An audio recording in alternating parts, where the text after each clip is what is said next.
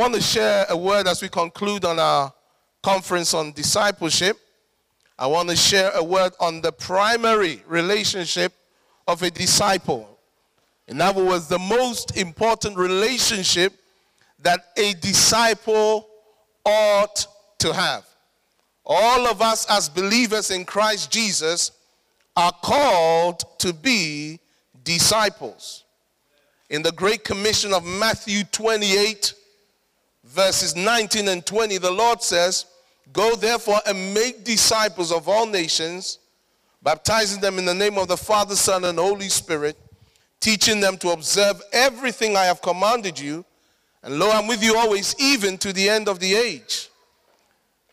The church is called to make disciples, not converts, not church attendees, but disciples of Jesus Christ. And the aim of every disciple of Christ is to be in complete union with him, both in spirit and soul, and also in conduct.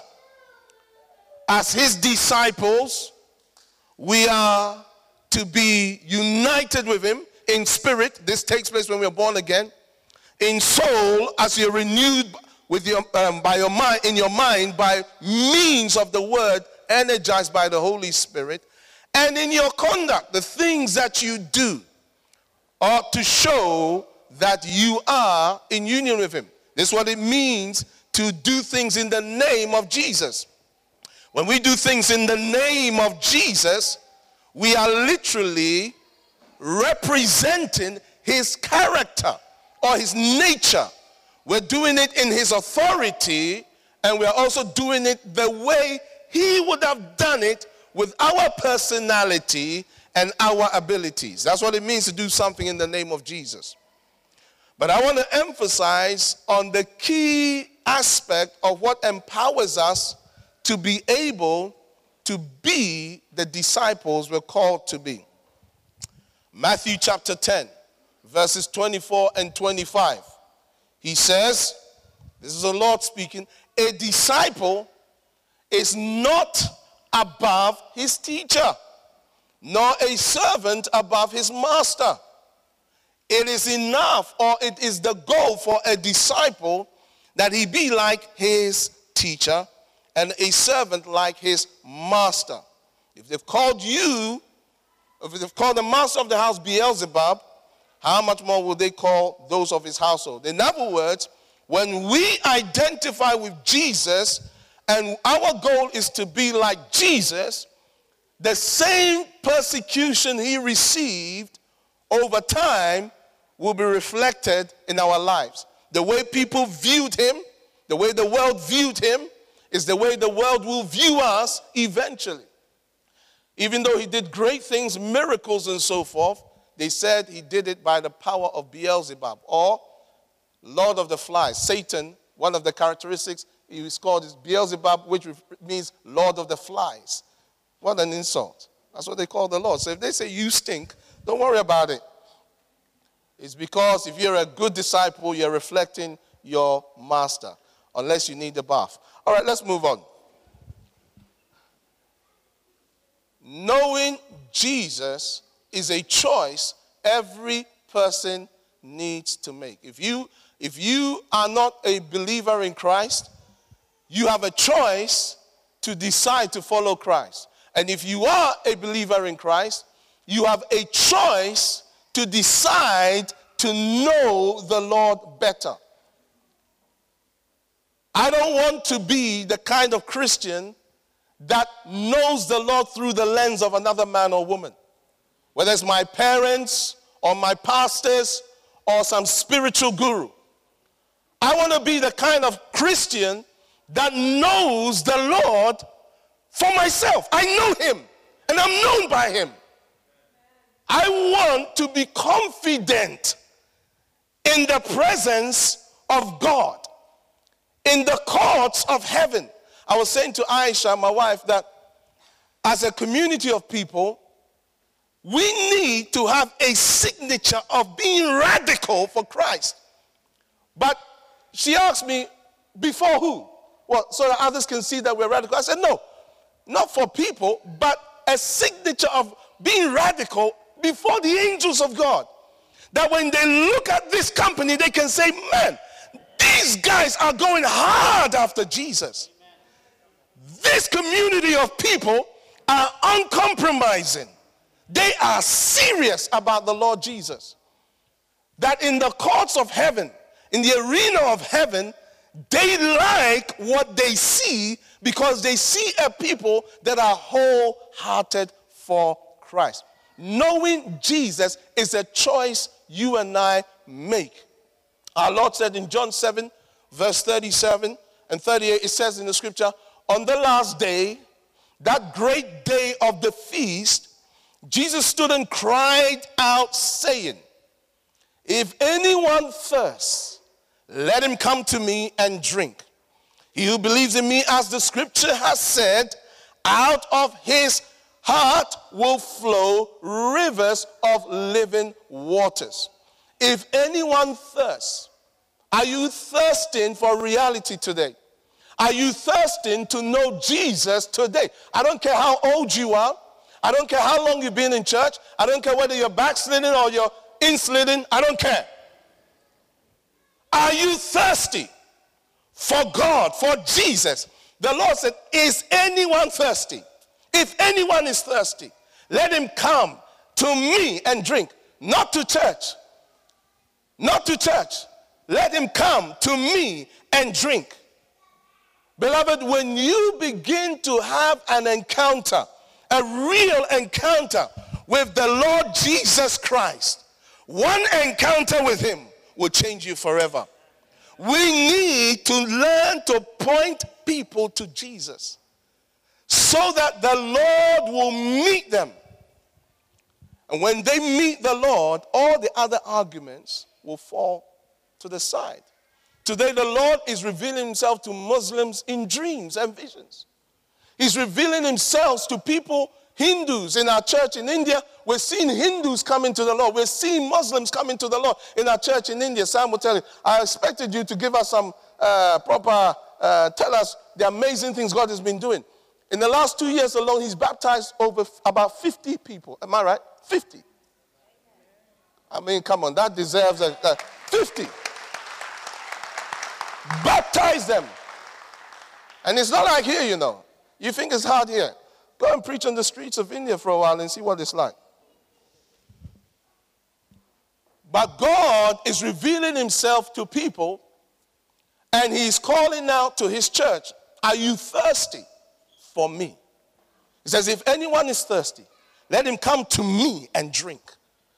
And when you drink from him, he says, out of your belly or your heart, innermost being, will flow rivers of living water. In other words, as you encounter the Lord, he creates in you a channel, a reservoir of life that flows out of you. When you begin to encounter Jesus for yourself, the way he will imprint himself on you will cause your life to be a channel of living water. You're either channeling living water or dead waters. I pray that we as a church will be a channel of living waters in Jesus' name. Knowing the Lord is a choice. And one man of God said this, all of us are as close to the Lord as we choose to be. You know, sometimes we pray very unscriptural prayers. We pray prayers like this. Oh Lord, if it's your will, let me know you. That is a foolish prayer. The word of God is very clear. It is God's will that we know him as we are known by him. And it is out of that relationship that we are called to minister. I touched on this on Friday. Let me touch on it again. We are to minister as disciples out of our relationship with the Father and our Lord Jesus Christ, his Son. 1 John 1. From verses 1 to 3. That which was from the beginning, which we have heard, which we have seen with our eyes, which we have looked upon, and our hands have handled, concerning the word of life. What have you seen? What have you looked upon? Is it just reading information in the Bible? What have you handled? What do you experience of God and of the presence of the Holy Spirit? The other day I was talking to a very intelligent Muslim, very intelligent guy, well-educated, way above me. He said he used to be a Christian, he's not anymore. He was an Adventist, etc. And that's what talking. I asked him a question. Did you ever receive the Holy Spirit? He said, whatever that Holy Spirit is, I received it. I said, no. You see, that's where I became superior. Did you ever receive the Holy Spirit? Where he came into you and began to impact you. Because anybody who's had the touch of the Spirit of God in them can never deny the reality of the power of God. They may choose not to serve him because of their desire for darkness, but they can never deny his reality. One encounter with him will transform your life forever. And I am wanting to speak to the church today that we will continue to press hard and prioritize hard the relationship of our Lord Jesus as the most important relationship. And out of that is how we negotiate life. It's how we live our lives. Everything else we are doing, every decision we are making is born out of that. The other day, somebody said to me, or something happened. I'm trying to dilute it more. The other day, between the North and the South Pole, a human being in the universe somewhere said something like this. If you do this again to me, it's over. And then I pulled him aside and I said, why did you say that? And then I said to them, listen, the only time it's over is when he says it's over. If he's the Lord of your life, you can't dictate your life. You might want it to be over. How many of you at times want it to be over when it comes to going to church? Pastor Martin raised his hand, and so did Pastor John. The two senior pastors. So you know. Sometimes you just want it to be over. But it's never over until he says. And when he says it's over, it's over. Verse 2.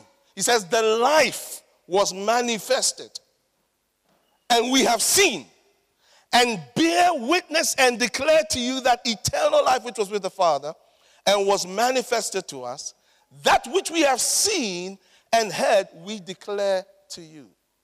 When believers begin to see the life of Jesus, and what they are receiving from him, they begin to impart it to others. That is when they will really begin to make an impact. When you and I are seeking to impact out of the revelation of what we have seen, you become irresistible. There's too many hand-me-down Christianity. You know, Pastor Joe says, Pastor John says, Pastor Sam says, forget about them. Who is Joseph? Who is John? Who is Samuel? What you are interested in is the life which you saw, what you received. Because when you see his life, it reflects back into your life and you reflect it out into others. Eternal life, which was in the Father, was manifested to us. Not dead religion, eternal life. It says, that which we have seen and heard we declare to you, that you also may have fellowship with us. And truly our fellowship is with the Father and with his Son, Jesus Christ. Who is your fellowship with? Who did you fellowship with this morning? Who did you fellowship with this week? Who were you communing with? I pray it was with the Father and our Lord Jesus Christ. That your fellowship, that partnership you have, you see, fellowship is a very powerful word. It speaks of partnership. It speaks of sharing. It speaks of communion and intimacy. It speaks of being in oneness with someone. And beloved, you are called to a superior fellowship with the Father and His Son. I pray that you will make that your primary pursuit. And out of that, you serve your world. Whether it's in your workplace, whether it's in your home, whether it's in your church, whether it's with your friends, whether it's with your family, it is out of that fellowship you serve others. One of the things I've discovered as a pastor is that there is a great need in the church for people to know the Lord. What a statement. I've discovered that many people have religion. What I mean by religion is sacred information and sacred practices, which are good, but in themselves have no life to transform you. They just become onerous, a heavy burden. And so, if you do things out of religion, it becomes, after a while, a big chore. And you can be doing very good things like pastoring and preaching and teaching out of religion. Listen, even administrative work must be done out of prayer, as our man here testifies. He's a very powerful administrator, but I know he prays, he seeks the Lord, he tries to find God's heart. And when he's doing that, he's flowing very powerfully. Even what may appear mundane, like the sound is a very powerful ministry. As soon as a little problem happens with the sound, everybody's attention moves from the speaker to that corner. That's how powerful they are. You know, the worship could be singing, and they could be singing, and they out of tune, and people just pretend it didn't happen. And as we worship you, build, and people think it didn't happen. But as soon as the sound, then everybody turns. Very powerful. That's why sound engineers need to be prayer warriors. Yeah. Because sometimes when you're carrying that heavy thing, you need to add Ikobo, Shaba, I need the anointing of Samson, Ibro, Sakari, Abrosh. Especially when you've just, you know, many times they are the first ones here. You know, well, in Greenwich, I can't speak of Life Center and the other places, but in Greenwich, the sound teams and the worship teams, they are the first ones here. Of course, sometimes I beat them because I'm part of the prayer team. So I think the prayer team needs to be the first one. But I see them, they come dedicated early. You see, you need to add to that a spirituality so that it doesn't become just some chore. Otherwise, after a year or two, you want a break. I need a break now. Imagine if we had these breaks that people have. If you're doing God's work and you keep doing God's work out of duty alone, after a while you need a break for a long time because you will burn out. The reason why we can keep going and going and going because we keep recharging and charging and charging. We keep reconnecting with the life. There is a great need for God's people to know the Lord. Hosea chapter 6 verse 3 says this, let us pursue the knowledge of the Lord. Let us know, let us pursue the knowledge of the Lord. Say to your neighbor, pursue the knowledge of the Lord. Say to somebody else, pursue the knowledge of the Lord. In John chapter 15, verses 4 to 5, he says this, abide in me and I in you. As the branch cannot bear fruit of itself, unless it abides in the vine, neither can you, unless you abide in me. I am the vine, you are the branches. He who abides in me and I in him bears much fruit, for without me you can do nothing. Without me, our Lord says, you can do nothing. If you and I want to be fruitful disciples, we need to learn to abide in him on a continuous basis. And let me tell you something, when you are abiding in the Lord, everything becomes simple. See, as a pastor, I face situations and people think they've got such complicated, complex problems. And often the answer is this: well, what is the Lord saying? What does God's word say? I don't know. I don't know what God says. God's word says, I know I've had enough of her. I don't know what God's word says. I know I've had enough of her. Pause. If God, I want to ask you a question. How many of you, okay, this is kind of a silly, obvious answer, but how many of you want to always do what God wants you to do? Always. That's your deepest desire, deep down in your heart. Be honest, come on. How many of you always want to do what the devil wants you to do? Let me just see, so that we're clear. Right. Now, isn't it interesting? Even though in the heart of everyone here, I believe it's true, that we want to really do what God wants. Often, we try to make it out that God wants something other than what he says in his word.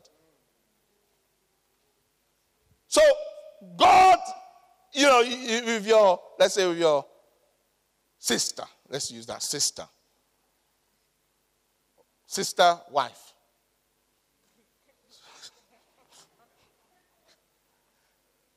brother, husband.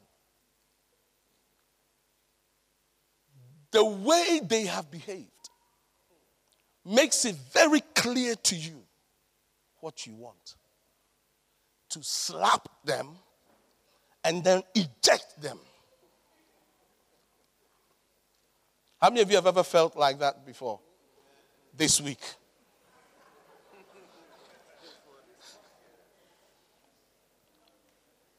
But we're talking about the need to know God. And without him, you can do nothing.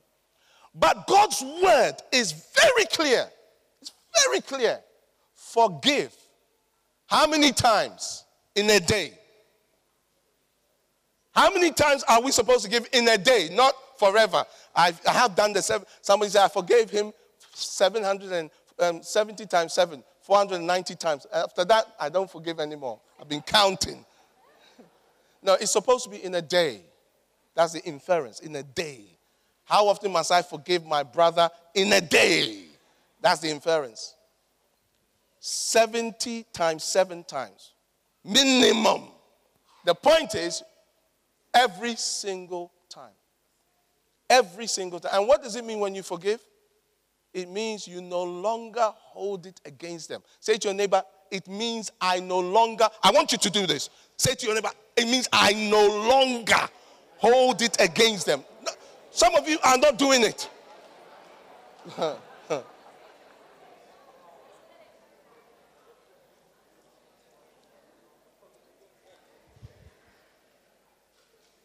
What I'm trying to say is this. When you learn to abide in the Lord, every single important decision and leaning of your heart, you will learn to filter it through, what do you want? That's it. That's what it means. To abide in him is not being locked in a room somewhere in a lotus position, playing loud worship music, and nobody can ask you any question. That's not what abiding in him means. You know, I like my music loud. My wife and children will testify. Because one, it drowns out my snoring when I'm trying to pray and I fall asleep. So they can't hear me. At least that's the hope. But more importantly, I just like being loud. In case you wondered. That's just my personality. I am not the type when I need to pray. I am not. I'm not. That, I nearly fell asleep just now. That would, I'm not that strong. I like, Shikobo Basaya, Brandekaya, Dume, Salute. I like that kind of, yeah, I like that. And the music is at the same time, boom, boom, boom, boom, boom, boom, boom, boom, boom, I like it. like it. That's how I like it. But that is not what abiding in the Lord is. You can have all that noise, and it's just a noise in the Lord's ears. Because whilst I'm doing all of that, my wife and my children need my attention. No, don't disturb. No. I'm abiding. That's not what it means to abide. To abide simply means to remain. You remain in him. And you remain in him by doing what he wants of you now. Simple. And I tell you, you and I need to have it in us that is the most important requirement we will place on ourselves, that when we know what God's word requires of us, we will do it, even if it hurts us. And it will make you feel foolish many times. Sometimes you will lose out. Sometimes you will look like the one who's always going back and saying sorry. How many of you feel like that? That's a good thing. If you can say, I'm the one who always keeps going back and say sorry, it means you are superior in love.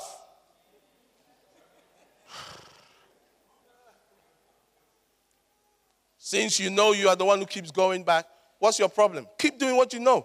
Keep going back. All right, so what is the effect of knowing the Lord? Quickly. One, knowing Jesus results in experiencing his power and his sufferings. Philippians chapter 3, verse 10, one of my favorite verses, that I may know him and the power of his resurrection and the fellowship of his sufferings, being conformed to his death. Verse 11, if by any means I may attain to the resurrection of the dead. Knowing Jesus will cause you to experience his power, will cause you to also experience his sufferings because of your pursuit of him. In Daniel chapter 11, verse 32, there's a phrase that he says this, and the people that do know their God shall be strong and do exploits. So knowing him causes you to have spiritual strength and causes you to do amazing things with your life. I tell you, you were made for signs and wonders. You were made for the supernatural. You were made to reveal the arm of the Lord. Number two, the effect of knowing the Lord is knowing Jesus emboldens us and also transforms our lives. In Acts chapter 4, verse 13, it says this, now when they, the Sanhedrin, saw the boldness of Peter and John and perceived that they were uneducated and untrained men, like some of us, he says, they marveled and they realized, this is their secret. They had been with Jesus. Man, because they had been with Jesus, they could speak with a level of authority. They could speak with boldness. They could act a certain way. They hadn't gone through the formal training. They hadn't been educated with the best education. But I tell you, there is a spirit in man, and the breath of God or the Almighty gives them inspiration. When you have the Spirit of God residing in you, influencing your very thought pattern, you may have had GCS, CSE, CSE, 4, 3. But you write a book that will confound the intellects. Because there is a spirit in man. And the breath of the Almighty gives them inspiration. I believe in education. We push you to get educated. I told my son, or whatever you want to do, you get your degree first. Believe in education. We believe in being trained. But let me tell you something. Knowing Jesus adds super to your natural. 3, knowing Jesus results in you teaching your family the ways of God. And I tell you something, CLF, we need to become radical in how we indoctrinate our children. I said it, indoctrinate. You cannot leave your children to be indoctrinated by the media and secular humanism and ungodly and perverted people that want to pollute our children and destroy their life. No. We are not leaving our children to that. We are to indoctrinate our children the ways of God. Somebody said, leave them, let them make up their own mind. Foolish men, foolishness. You don't leave a child that has been born to feed itself.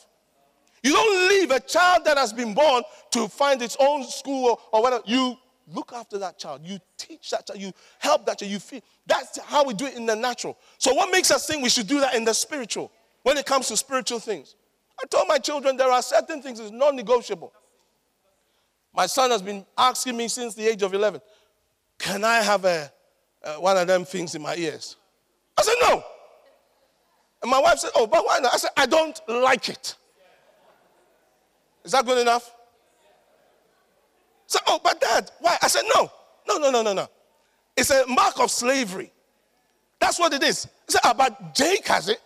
I'm not Jake's dad. Are you still here? Many of you have it. That's your business. I'm not saying that it's a sin, but for me, when I read it, it's a mark of slavery. Love slaves bore their ear. I think it's the right one, or is it the left one? Right one in this society means you're gay, by the way. But is it the left one? That's what it means. I don't know if it's changed, but in my day, it meant you were gay. I'm not speaking against. Anyway, let me just move on. So, we speak against certain things. But anyway, so he asked me, can I borrow? I said, no. I said, it's a mark of slavery. If the Lord commands you to do it as a love slave and I get the witness, then I allow it. He said, what if I leave home? And when I leave home, I said, I don't care how old you are. I do not want you boring your ear. My wife said, but if he's left home, I said, he can leave home, go to Mars and Pluto. He's still my son. And my son will not bore his ear. It's as simple as that. My daughter can, not my son. That's me. Now, that is a preference. That's not even a principle of God. That's just a preference. Now, if as a parent, okay, how many of you men, brothers, you just say you give your children the freedom? You don't mind if your son walks in here with a skirt on. You don't care. After all, he may have a Scottish heritage, so if he's wearing a pink skirt, what's the problem? How many of you wouldn't care? No, rubbish, nonsense. Oh, okay, you know, you libertarians, what if I decided to, okay, my son can do it, so what if I did it as well? You see, look at you. I decide, okay, we're all free, so let me now also, you know, I'm going to have a few bangles here and a few there, some bling, bling, bling, bling. You think, what's happened to the pastor? He's free. He's just expressing himself. And I get a big Mohican. One of my pastors had a Mohican. I said, hey, my friend, you're too old for that. Get rid of that. I told him. Hey, my friend, you're too old for that. What are you doing? He said, I like it. I said, listen, you're too old. I told him. Sam, if you decide to put some earring, I'll come to you and say, you're my spiritual son. Get rid of it.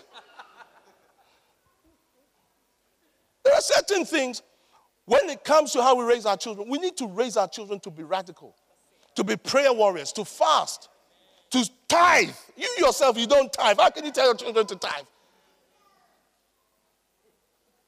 To tithe, to give offerings, to go on missions. Once there was a mission, my son said, oh, Dad, I don't want to go on that mission. I said, you are going. You are going. So, Dad, I said, you are going. It's not, there are many things I negotiate, but there are certain things is non-negotiable. You are going on that mission. When can I not go? When I say so. We need to indoctrinate our children. I tell my children, listen, you can't have sex until you're married. But if you do, come and tell me. You have to teach your children the right way. Do you think all the time your children want to come with you to church? You yourself, how often do you always want to come to church? So if you yourself, at times you don't want to go to church, if you always went with, because I know some of you do this. Oh, no, I'm not feeling it. Are you feeling it, honey? I'm not feeling it. Oh, sorry, let's just call the pastor. After all, we're free in this church. Thank God for CLF. I'm not coming today. World Cup. I need time with my wife. You've got 7 days. The Sunday is the only time you need with your wife. Seriously. Look at Abraham.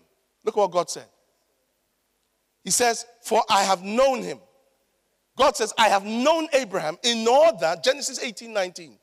I have known him in order that he may command his children and his household after him, that they keep the way of the Lord to do righteousness and justice, that the Lord, look at this, that the Lord may bring to Abraham what he has spoken to him. Look at that. It depended, God's promise to Abraham depended on the fact that Abraham would teach his children the way of the Lord. And God says, I have revealed myself to Abraham for him to teach his children the ways of the Lord so that they do what is right and what is just. Beloved, your knowing Jesus is not just for you, it's for your posterity. It's so that your children will know the ways of the Lord, so that the things God has spoken over your life and over their life can come to pass. Let me tell you, what we do affects our children's children's children. You might not think it, you might not see it, but how we bring up our children is very important. And I told the churches on Friday, I'm going to repeat it. One of the prophetic words, one of our prophets in Ghana called me, our senior prophet, they called me and he said this to me. He said to me, Bishop, God is saying this. He said, you've trained up many of your leaders, and as you've trained them up, they have now taken a back seat because they have put their family first. And because they feel they need to focus on their family, so they've put their family first. And the Lord is saying this, that because they have put their family first, it's good that they've put their family first, but it's not good that they've put their family before the work of God. So they are neglecting the work of God.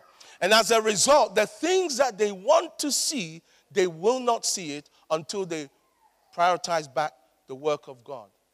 God reveals himself to us. One of the reasons is so that we will teach and train our children in the ways of the Lord. It's not just about you and I being saved and going to heaven. It's about taking our whole family with us. Amen. Our whole family with us. If there is a heaven, there is a hell. And if there is a hell, there is a consequence that sends people there. And nobody can go to heaven unless they are born again. You cannot leave your children's salvation to your children.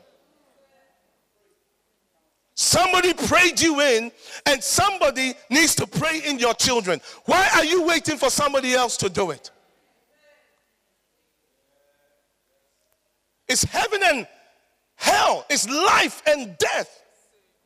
And God reveals himself to us so that we can teach those after us the ways of the Lord. Also, knowing Jesus will cause us to depart from iniquity. 2 Timothy chapter 2, verse 19. Nevertheless, the foundation of God stands, having this seal. The Lord knows those who are his. And let everyone who names the name of the Lord or the name of Christ depart from iniquity. God's foundation stands solid.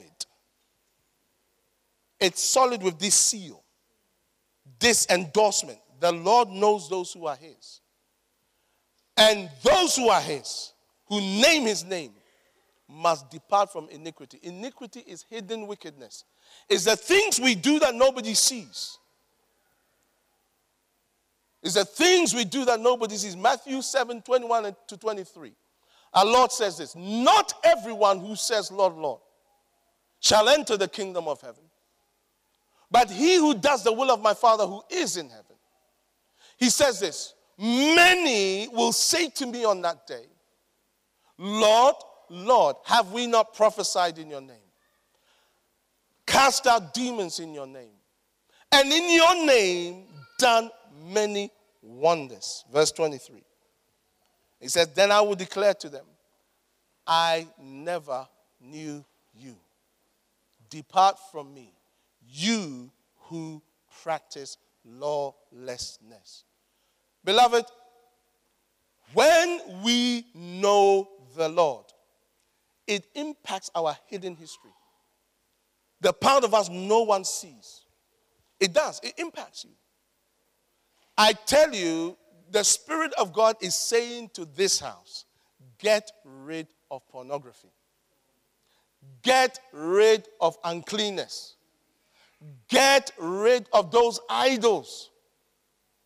Many of the leaders, many of us from time to time engage in looking at erotic and sensual images. Just keep a straight face and keep looking at me. This one is just you and the Lord.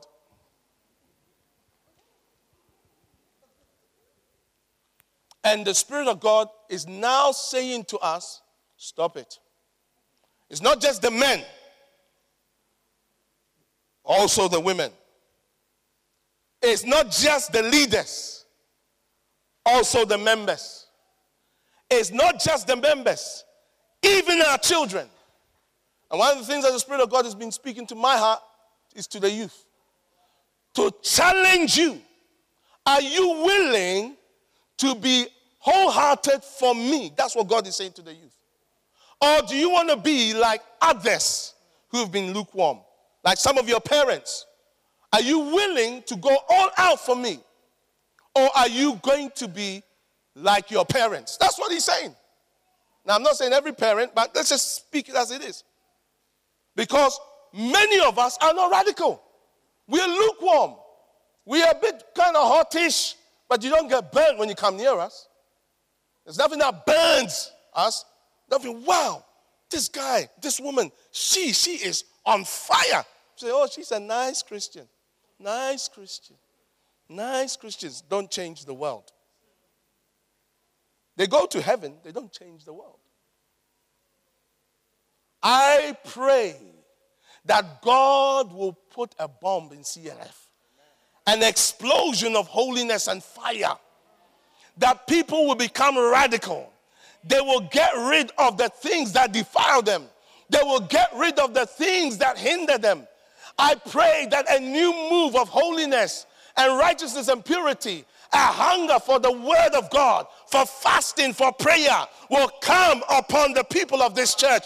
The youth, the elders, the leaders, the members. It will come upon us. A new fire, a new passion that will translate in ministering to the vulnerable, in helping the weak, in ministering to the poor, in saving the lost, in bringing about the power of God in our context. The people cannot deny that God we serve is the living God, is the real God, is the true God, is an awesome God.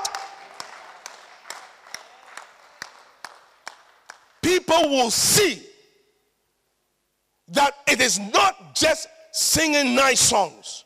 We are transformed people. When we declare God says this, it is because he said it. Your work colleagues will come to work eager to see you because you will interpret their dreams for them. As you speak, because they've come to realize that is the one that understands dreams. Hey, mate, I had this dream. I saw this guy in my garden and he kept saying to me, come over, come over. Don't get it. Don't get it. You're having this dream. Well, guess what? God is speaking to you. He's the gardener in your life, telling you to come to him. Is that what it means? You sure? Okay, then. Well, I had another dream. I'm not sure about that. But anyway, I had another dream. And in my dream, it was me and my children and all that. And we were driving a car, my car. And then as we were driving the car, it kind of went into this ditch. And we just couldn't get out. God is saying, your life is stuck. You and your whole family, you're in a rut right now. That's true, you know. Yeah, we are. Many missions, we're having a bit of a tough time. And that's for the kids, you know, don't know anymore. You know, I don't know. Yeah, God's saying you're in a rut because of the way you've been living your life. I tell you, you'll be surprised. When people begin to see the authentic power of God, it will become undeniable. I tell you this, Elijah could say this. As the Lord God lives, is there not a prophet? Is there not a prophet in Israel that they have to go somewhere else? That they're so concerned about this? I tell you, they will say, is there not a prophet in Christian Life Fellowship? Is there not a prophet in this house? Are there not prophets? They will bring your complex situations. It's not even the pastors. We'll take some of our children. Tell them what that means. They'll bring people who are sick. It's not even the pastors. We'll bring our children, lay hands, cast out that spirit. I tell you, have you ever seen, some of you haven't seen, have you ever seen someone who's demonized manifest? Man, when you see that, all you have to do is be quiet in Jesus' name. No, it's a social service. No social service. Shut up, sit down, be quiet. That's it. The raw power. I pray that you will encounter Jesus. And let me tell you something. When we begin to get rid of these unclean things in our lives, that's when we'll begin to see the power. When we recognize, let me tell you, repentance is a gift God gives to everyone. It is the gift of God that leads men to repentance. If you want to change, he will help you to change. You don't need to ask God to give you the gift of repentance. He gives it to us. Are you willing to receive it? In conclusion, let me conclude with this. How to walk with God and how to get close to him. One is a divine invitation. It's a divine invitation, which is already given. Our Lord says in John 6:44, no one can come to me unless the Father who sent me draws him, and I will raise him up at the last day. But here Psalms 1 verse 4 says this, draw me away, we will run after you. The king has brought me into his chambers. We will be glad and rejoice in you. We will remember your love more than wine. Rightly do they love you. Now what this song is saying is this. God beckoned me to you. As he beckons me to himself, beckon me to yourself. As he beckons you, he gives you the desire to run towards him and to run with him. As you run with him, he takes you into his chambers. In other words, into his arena of confidence. He says, the secret of the Lord is with those who fear him, and he will show them his covenant. And as he reveals himself to you, you begin to experience what we call the superior pleasures of God's kingdom. Gladness and living right. Joy in doing what is right before God. You become happy because you're living holy. You see, many of us, because we've been so used to having an appetite for filth, we think that when we are living a holy life is drudgery. But I tell you, when you begin to respond to the invitation to live right, he begins to change your soulical appetites, and you have a desire to do what is right and to live a holy life, and you enjoy doing that. So it's a divine invitation. So secondly, walking with God involves a prayer request. And that was you ask him, Lord, give me the passion to seek you. Begin to ask for that as your number one prayer request. Not for a new car, a breakthrough. Make that your number 5. Number one prayer request. Give me a hunger and a passion for you. Give me a zeal for you. Give me an appetite to live right. Give me that. That is what I want. Matthew 7:7. Ask and you shall receive. Seek and you shall find. Knock and it shall be open to you. These are real promises. Number 3, how to walk with God. A daily lifestyle. You make it part of your daily life. In other words, it is out of that you live your life. So when you wake up, I tell you, there are many days I wake up, I don't feel like praying, I don't feel like doing anything spiritual, but I certainly don't feel like sinning. I used to wake up feeling that way and then feeling like sinning. It's a miracle. It's a miracle, I tell you, because that is not Joseph. That's not the old Joseph. That's the new Joseph. The old Joseph, when I didn't feel like praying, when I didn't feel like doing what is right, I wanted then to feed my soulical appetites. A daily lifestyle. Luke chapter 9:23. He said, if anyone desires to come after me, let him deny himself, take up his cross daily, and follow me. Number 4, it's a life of faith. A life of faith. 2 Corinthians 5:7. For we walk by faith, not by sight. In other words, it's a life of learning to do and believe God's word. Do and believe. Notice I said do and believe. Sometimes you need to do first before you believe. If you just say, I'll wait until I believe and then do, you will never believe. Many things about God, you do it first and then you believe. You don't believe first and then do. Sometimes you just, he said, come. So you come. As you come, you begin to find you're walking on water. They say, wait. Let me just check. Is this really H2O? Hold on.